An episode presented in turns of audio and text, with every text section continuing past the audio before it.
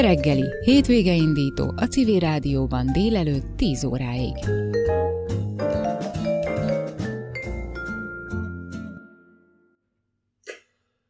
A száj élelmiszerválság, meg annyi más krízis, ez mind, ennek hatása mind csökkenthető lenne, illetve orvosolható lenne a Krisna-völgy által javasolt egyszerű életmód követésével és az önellátásra való törekvéssel, erdősítéssel.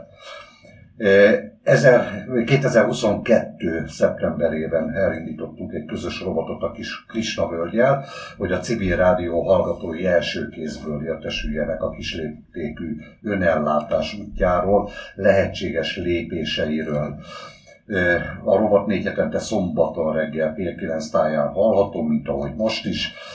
Ma az őszi-tél elejé egyik legfontosabb tennivalóról, a faültetésről beszélgetünk, és akivel beszélgetünk, Pārtha Dāsa, azaz Pőcze Vilmos, a Krisna-völgy környezetgazdálkodási vezetője. Jó reggelt kívánok! Jó reggelt kívánok én is! Önök ma is fát ültetnek az Ökovölgyben, milyen fákat telepítenek és mennyit? Változatosan több fafajt is telepítünk. Van erdősávok telepítése, erdőknek a telepítése és településfásítás is. A településfásításban díszfákat, elsősorban őshonos díszfákat telepítünk. Ott korosabb fákról van szó, és az erdősítéseknél ott pedig kisebb csemetékkel nagyobb felületet ültetünk el. Önök is, a csemetét is önök nevelik? Nem, azt egyelőre csemetekertektől vásároljuk. Van egyébként egy kisebb saját faiskolánk is, de az sokkal kisebb igényeket szolgál ki még egyelőre. Uh-huh. E, miért ez az időszak a legalkalmasabb egyébként a faültetésre? E, ugye azért lehet olvasni, hogy az úgynevezett konténeres fákat gyakorlatilag bármikor lehet ültetni. Fagymentes időszakban gyakorlatilag az év során bármikor. Csak a, az ősz az azért is kell kedvezőbb a fák gyökeresedése, beeredése szempontjából, még ha szabad gyökérzettel telepítjük is, mert ilyenkor a gyökérzet az télen is elkezd fejlődni, és kell, kellően nedves a környezet, ugyanakkor már főleg a lombhullatóknál nincsen lomb a fákon és a cserjéken, ezért nem szárad ki a csemete, amit elültettünk, ott ugyanis az a folyamat kicsit blokkolva van azáltal, hogy nincsen leveleken keresztül párologtatás. Uh-huh, uh-huh. És így könnyebben erednek. Míg a mondjuk egy konténeres növényt, hogyha az év során más időszakban ültetünk, akkor folyamatosan öntözést igényel, mert a nagy forróságban könnyen kiszáríthatja magát, saját magát a csemete. Gyümölcsfákat is ültetnek? Gyümölcsfákat is ültetünk, sőt, saját magunk oltunk is régi fajtákat, a Kárpát-medencei régi gyümölcsfajtákat. Uh-huh. Több mint kétszáznegyven gyümölcsfajtánk van már. Az igen. E, hogyan kell előkészíteni az ültetést? Hát a legfontosabb, hogy, hogy egy jó minőségű talajba kerüljön az ültetendő csemete, és az nálunk is. Főleg a, a gyümölcsfáknál.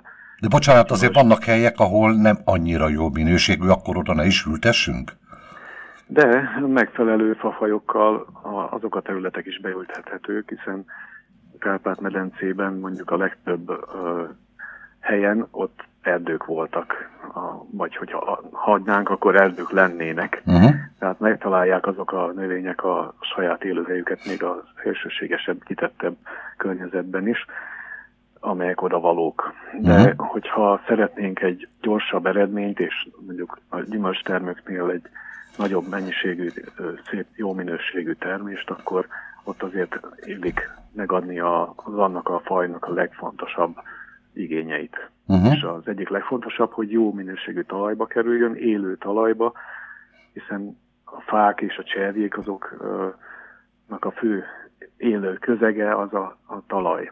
És ott egy fontos uh, szervük, a, a maga a gyökérzet, azon keresztül tudnak kapcsolódni a környezetükhöz, és mindent elérni a, az életükhöz. Uh-huh. E, van-e arra szabály, hogy mekkora gödör kell a fának? Hát minél nagyobb, annál jobb. Tehát, hogyha jól átmozgatott talajba kerül például egy gyümölcsfa, akár az egy köbméteres gödröt is el lehet gyümölcsfánként képzelni, akkor abban sokkal könnyebb lesz a gyökeresedése, de természetesen fontos, hogy a rétegrendet nagyon ne változtassuk meg, tehát a talajnak is van egy általános szerkezete, ami a felső tíz-tizenöt centiméteren olyan élőlények élnek, amelyek több oxigén, több fényt igényelnek, és ahogy megyünk lefelé, a termőréteg mondjuk egy olyan harmincöt-negyven centiméter, akkor egyre másabb mikroflóra fog élni a talajban, és azok már nem igényelnek olyan nagy mennyiségű oxigént, illetve fényt sem. És hogyha ezeket megbolygatjuk, akkor a talajnak az élethez való viszonya is megváltozik, uh-huh. és uh-huh. kell egy idő, mire újra rendeződik. Vannak viták például arról, hogy a szabadgyökeres, ugye a csemetekertből megvásárolt szabadgyökeres e, fáknak a gyökerét, a meglévő gyökerét vissza kell levágni, vagy úgy, ahogy van, tegyük a földbe?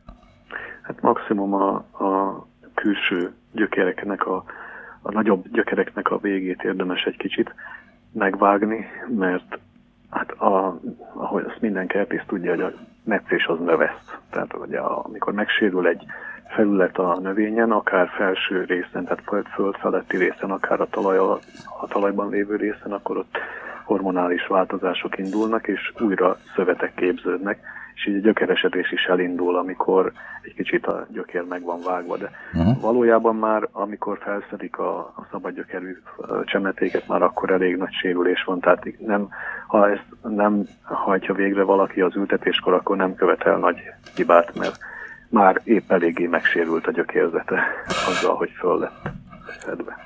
Elültettük, ugye jön a nyugalmi állapot, közben azért a gyökérzet fejlődik. Mikor szükséges aztán az alakító metszés? Ha szükséges egyáltalán. Hát gyümölcsfáknál ott, ott illik azért egy indításnál egy metszést végrehajtani, hiszen a gyökérzetet visszametettük. Rögtön ültetéskor? Nem, attól függően, hogy milyen faj, milyen gyümölcsfajról van szó. Vannak, amik jól bírják a hidegben történő metszést is, mondjuk az alma és a körte, kevésbé már a szilva, és legkevésbé mondjuk a barackok. Azokat abban az állapotban kell metszeni, amikor már a rügyfagadás van, a, konkrétan a virágzás előtti állapot, piros bimbós állapot barackoknál.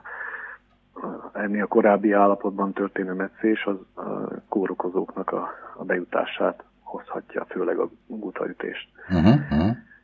És ezért, ezért a koratavaszi időszakban kell ezt az alakító metszést megtenni, mielőtt kifakadnak a fák, uh-huh. főleg így február vége, márciusban az ideális. É, kell-e őket védenünk? Ugye ültetés után jöhetnek a fagyok, különböző kórokozók, egyebek, tehát ezek ellen hogy védekezzünk, mint védekezzünk, kell-e egyáltalán?